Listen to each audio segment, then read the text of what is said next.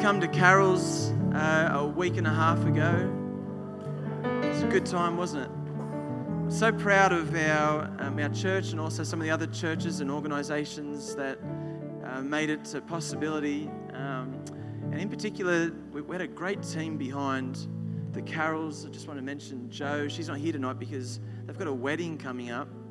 And, uh, and so she said, she rang me today and said, Steve, I, I feel a bit pressed. I've got, she's still sewing a, a wedding dress. Um, and I'm just amazed at uh, what Joe uh, did in making it possible. And then also uh, our music team, Jake, uh, uh, Jacob Schultz, I don't know if he's here tonight.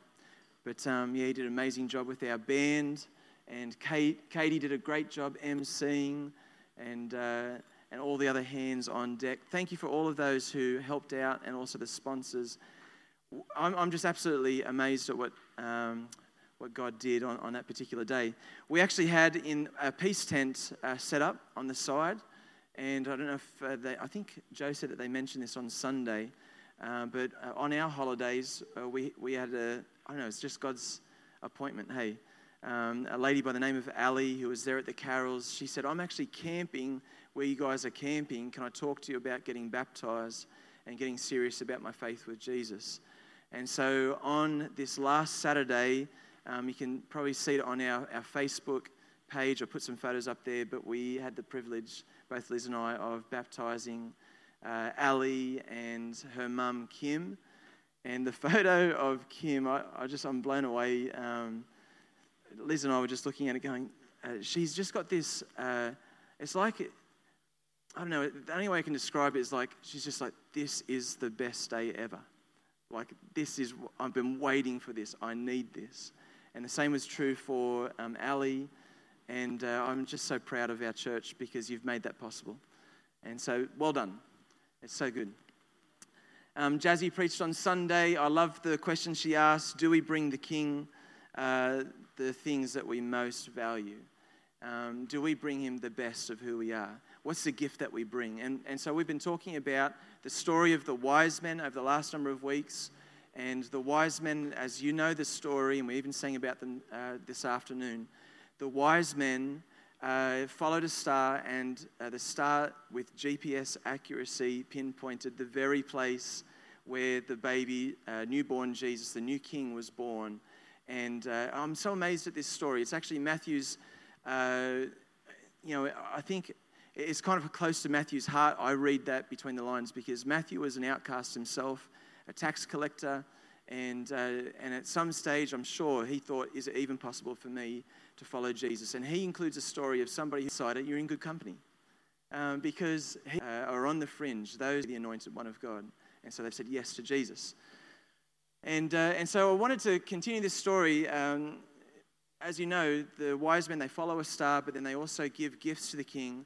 But we find in Matthew chapter 2, verse 11, uh, Matthew records this On coming to the house, they saw the child with his mother, Mary, and they bowed down and worshipped him.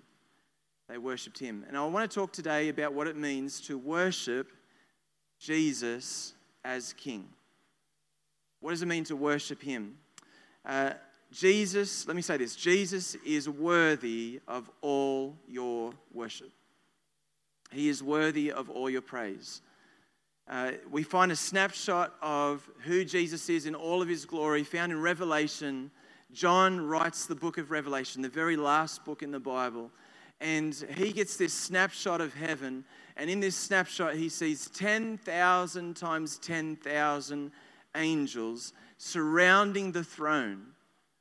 And here they are all declaring, if you can imagine it, at the top of their lungs, praise and worship to Jesus as King. In fact, we find in verse 12 of chapter 5, uh, John records it this way. He says, In a loud voice, in a loud voice, they were saying, Worthy is the Lamb who was slain to receive power and wealth and wisdom and strength and honor and glory and praise.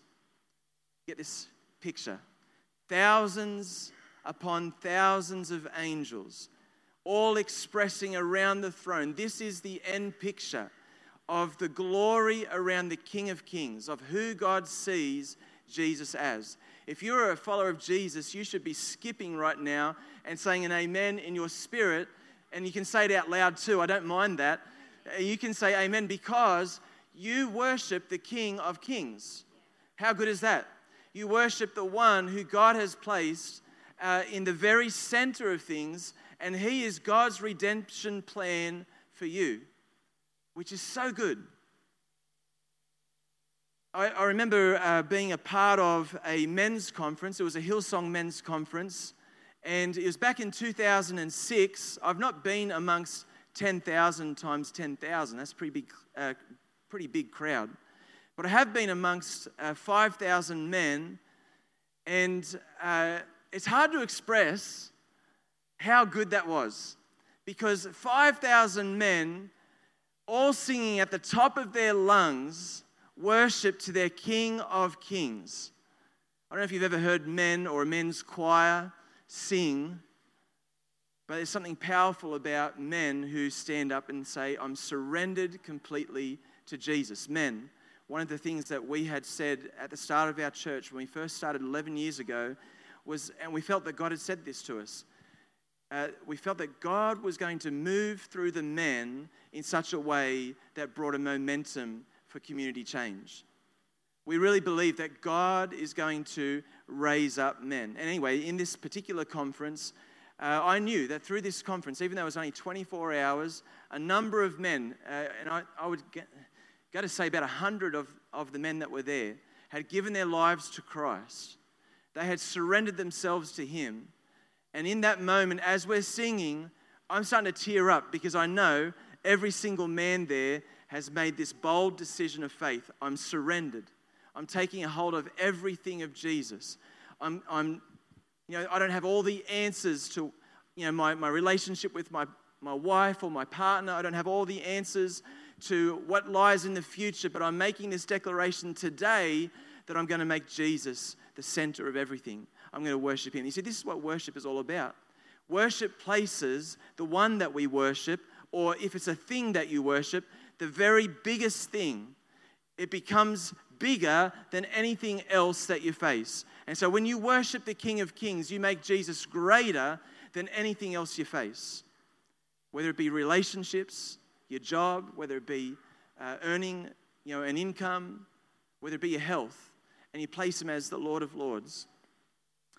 You see, we can, we can think that there are a lot of great moments or things that are great within our relationship with Jesus. And you might uh, not think this way, but some people might gravitate towards uh, making greatness out of what they do, who they are for God. That uh, if they just do the right things for God, that uh, that, that would um, be part of what greatness is about. But in fact, greatness is, has n- uh, nothing to do with those things in the sense that they make you great or that they make God great. It's worship that actually makes God great, and then all those things follow. So when it comes to prayer, as you worship God, uh, prayer then becomes a different kind of relationship. Rather than just calling on Him for a prayer list of things that you have in mind for Him to answer, instead, you're actually worshiping Him and you see Him move through those things. Uh, when it comes to uh, you know, becoming a good person, all those things come out of relationship some people chase being a good person and becoming exhausted and judgmental. But when it comes out of relationship, you become like the person that you hang out with. And so as you worship, you become like the one that you're worshiping. It's true of any area. If you worship money, you become as dead as money can be. But if you worship the living God, you become like Him. Amen? And so our worship is, is key, it's important. It's all about relationship. In fact, uh, if I told you that, well, firstly, Liz and I have been married for 23 years. And 23 years ago, we had our wedding day. And uh, you see, the wedding itself was not the great moment. It was great. We, we had an amazing time. And it celebrated something. The wedding dress, although Liz looked beautiful in her wedding dress, it wasn't about the wedding dress. The wedding ring, it wasn't about the wedding ring. It wasn't about signing the marriage register. you know, even over the years that we have been together, it's not about all the great things that we've done, the, the four great children that we've raised. And they're lovely, they're beautiful children. But it's all about relationship. You see, the wedding has everything to do with centering on, celebrating intimacy with one another. That, that Liz has given herself completely to me, and I've given myself completely to her. And this is the same in our relationship with Jesus.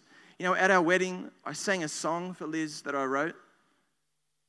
And uh, the kids have seen it. I tear up when I see it. Um, Liz teared up when I sang it. And you know, I had my boss uh, at our wedding. I also had my work colleagues at our wedding. I had uh, all of our family members at our wedding. I had a lot of our friends at our wedding. And the moment that I sang the song to Liz, I only had eyes for her. I didn't care what my boss thought of how I sang because it wasn't for him. I didn't write the song for him. I didn't write it so that he could fall in love with me. I wrote it I wrote it for my wife because I was deeply in love with her. And you might have something of similar nature in relationships that you're in right now, or relationship that you're in right now, or with your kids. And uh, you know, you know, when it comes to your relationship with Jesus, it's all about your relationship with Him. And worship is the center point. It's about giving yourself completely to Him. So Matthew records the moment that this story of Jesus uh, comes out of a story from just the center of a family, uh, a family being Mary and Joseph, to now being a bigger story where it interacts with the world in a sense. And in fact, we find this story interacting with the Magi or wise men from the east. These, uh, you see, Magi is another name for magician or sorcerer or enchanter or uh, even a wise man. Uh, and so the equivalent to this would be in Daniel's day, several centuries before, where Daniel was with the wise men of Nebuchadnezzar, and were, they were wise men of sorcery, enchantment, all you know, and astronomy, all those things. And yet Daniel, as we know, he worshipped the one true God, and when push came to shove, he actually uh, staked all of his worship on the one true God. I find it interesting that it's almost a flip in the story now, and God actually uses the Magi of the East, people who weren't even Jewish, to come and see a king. They saw a star that was heading westward, and uh, they decided, or they had a revelation of this star when they saw it, that this was a star that only God could have put in place. That in fact, if God put it in place, then it must be that there is something significant that is happening right now. And so they understood this star to be the star of a king. And that it would be uh, not just any king, but an anointed king that God had placed in his position. And so they, they decided we're going to follow this star. And when they get to the place of Bethlehem, they find the child laying there. And that's where we find in verse 11 on coming to the house, they saw the child with his mother Mary, and they bowed down and worshipped him. Now, the, the word worship here simply means uh, to fall down and worship, or to prostrate yourself on the floor, or to kneel down. So, if you can imagine, uh, you see, worship, I've heard some people say that worship is actually means to kiss. And in some ways, that's true. There is an intimacy about it. It's not a kiss on the lips, it's a kissing actually on the floor uh, if you can imagine coming into a king's throne room and uh, bowing as low as you possibly can, so much so that they actually use this word that meant to kiss the floor. You see, there's a humility there, and there's an honor there that says the king that's in, in the front, or the king that's in the midst of me, is the one who I am most, who is most worthy of praise and worship. And so they came into that room and they bowed before this king. The thing that I, I love about this story, this is what I felt like God had for me to share with you this morning, or this afternoon rather, is that Jesus was only a child. He hadn't done anything to actually, uh, that was king like. He hadn't done anything that uh, had established a throne. None of that. He was just simply a child, and they worshipped him simply because he was the anointed one. You might be looking for uh, you know, all the signs and all the different things as to God, can you, can you please answer this part in my life because I don't have it all ticked. But if you can just settle firstly, is Jesus the Son of God? Is he the anointed one of God? If he is, that's all you need to know. And everything else follows out of worship. I felt like there are some people here who have promises of God, and it's in its infancy, it's in seed form. And your part is not to question, is God actually in this or not? You simply have to just respond in worship because Jesus is who he said he is. We can press into all sorts of things, seeking him for answers to prayer, seeking him for breakthrough in your business, or asking him to change the heart of a work colleague. Lots of people have been there before. Um, or seeking him for a change of heart in, uh, in somebody that you love or in, a, in your child's life, or seeking him to, to change you. Perhaps there's uh, this desire God, I absolutely need a change in me. I've tried to change me and I can't change me. I've been there. And I've tried to change me. I can't do it. Only Jesus can change the heart of a man. And so we can be seeking after that and hoping for it, but our part is not to make it happen, our part is to worship the King. Because the King is worthy of our praise, and in the anointing of the King is everything that we need. You see, petitions to a king always follow worship. If I was to come into the same uh, throne room as the king and instead go straight into, I need this, this, this, and this, rather than bowing before him, worshiping him, and declaring, You are great. You, you have all things ahead of you. You can choose to do whatever you like. And I simply come to you humbly, and now I request. Our worship always precedes petition.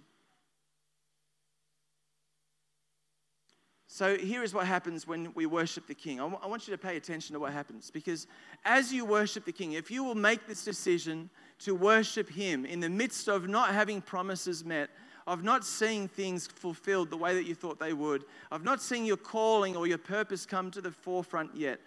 If you'll worship Him, what happens is you'll start to focus on Him more than you. Praise God. Because you can't change anything. But if you'll just focus on Him, and what happens is He doesn't change, but you do. You start to align to the truth of who He is as you begin to focus on Him. Our intimacy with Jesus is increased. Uh, our experience of His love, as a result, uh, we start to gain, uh, I guess, trust in His love because we experience His love in that moment. And now, all of a sudden, when it comes to uh, asking God for things, our faith has increased because we know the one in whom we trust. If you'll worship Him, it will change the way that you look at Him and it will increase your faith. So, prayer without worship is like an engine without oil. Prayer without worship is like a marriage without intimacy. Worship is so important in your relationship with God. I want to set some people free. Jesus wants to set some people free. To not be living out of trying to please God in certain ways or trying to live a certain standard but just simply coming to Him, you see, it starts with humility and says, God, this is everything of me. This is where I'm at.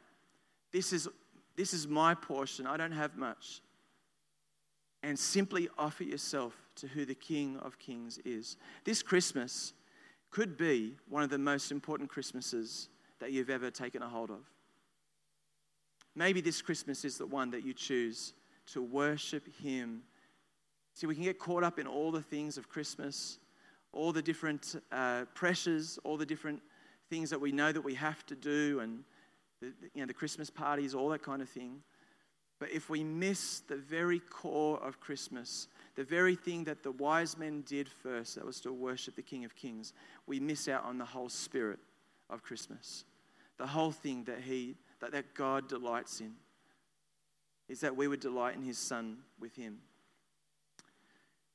In uh, a few verses earlier, in verse 8 of Matthew 2, uh, Matthew says, He sent them to Bethlehem. So this is Herod sending the Magi to Bethlehem and said, Go and search carefully for the child. As soon as you find him, report to me so that I too may go and worship him.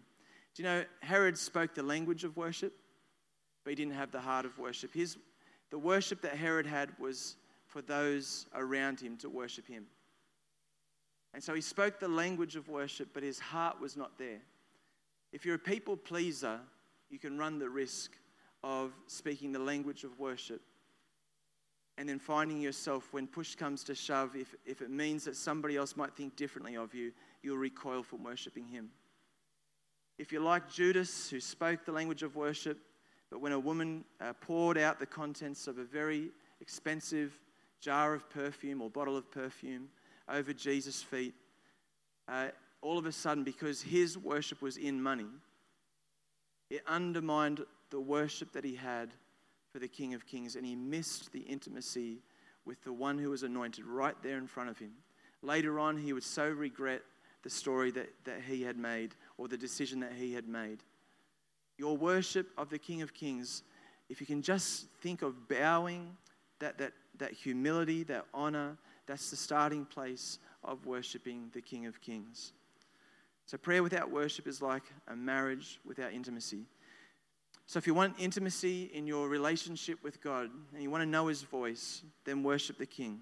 If you want to grow in your calling and your gifting, then worship the King. If you want to know the presence of God and know it tangibly, then worship the King. If you want to grow with a heart for the broken, then worship the King. If you want to gain a breakthrough in addiction or a stronghold in your life, then worship the King. If you want to know the heart of God and walk with Him, then worship the King everything starts with worshiping the King. Philippians 2 9 to 11 says in the New, uh, New Living Translation Therefore, God elevated him, being Jesus, to the place of highest honor and gave him the name above all other names. That at the name of Jesus, every knee should bow in heaven and on earth and under the earth, and every tongue declare that Jesus Christ is Lord to the glory of God the Father. God elevated him. If you can see just the, the simple trail that God elevated Jesus, that's where your worship begins. That's where you press into him. I want to just finish by telling you one story. Uh, and it's a story that happened in our church maybe about seven or eight years ago.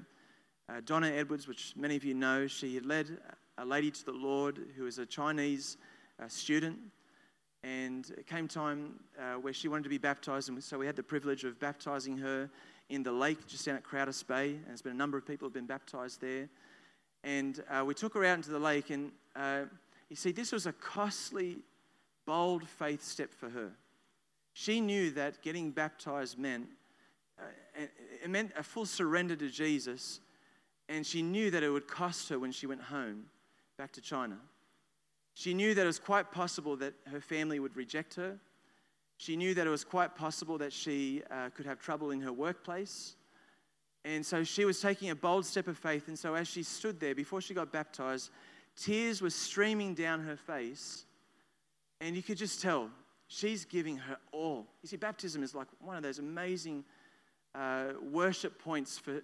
If you've never been baptized, I, I encourage you to, to do it because it's, it's a faith step where you just boldly proclaim, God, you are my Lord and my Savior. Jesus, I worship you. And so here she was, tears coming down her face. And before we knew it, uh, snot started to drip from her nose.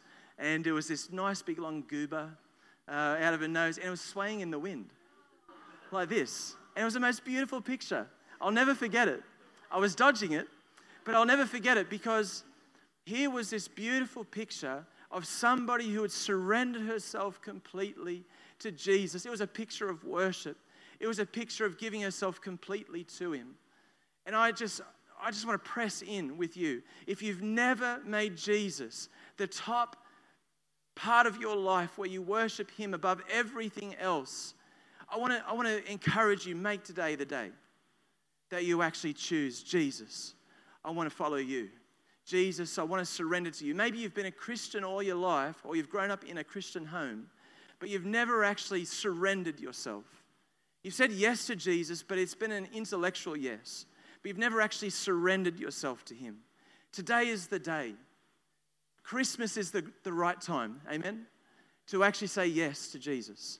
This is the time to actually say, Jesus, I'm just, if the Magi, who are not even of the nation of Israel, could, could worship the King, why can't we? Why can't that be your story? So I want you to stand just now. And firstly, uh, I'm just going to pray for those who sense that they have, um, you know, a calling on their life or there's promises that God has made for them and they're in the wait and it's, it's like it's in seed form, it's in infancy. And I'm just, going, I'm just going to pray, and you might like to join your prayers with mine just in your hearts to make this your own, to say, Jesus, I'm choosing to worship you in the midst of the wait. And then I'm going to ask if, uh, in fact, what I, I, felt to do this afternoon was to pray, uh, you know, a sinner's prayer, to pray a prayer that, that is a prayer of surrender to Jesus. And I'm going to ask all of you to join in and just repeat after me. But there might be some people here who actually make that a personal uh, decision today. So, you want to just close your eyes and let's just pray. Father God, I thank you so much that you sent your son Jesus and that in him is all the treasures of life. And Father God, I just lift up my brothers and my sisters, uh, myself included. There are promises that I know that you've given me. I know that you've given promises to my brothers and sisters here also. Some of them are still in infancy, still in seed form, and we haven't seen them come through yet even though we've seen you do many great things, we've seen many great answers to prayer. But Lord God, we want to lift up uh, every single heart where they are, and we worship you and we declare that you are the King of Kings and that you hold everything in your hands. And Father God, we want to persist according to who you are, not according to what we see. So, Father God, we want to take a hold of you. And so uh, this afternoon, we make a choice. We're choosing as we come into 2020 to take a hold of you, to pray it through, not just to wait for it, but Lord God, to center in on it with faith that calls on your name and worships you in Jesus' name.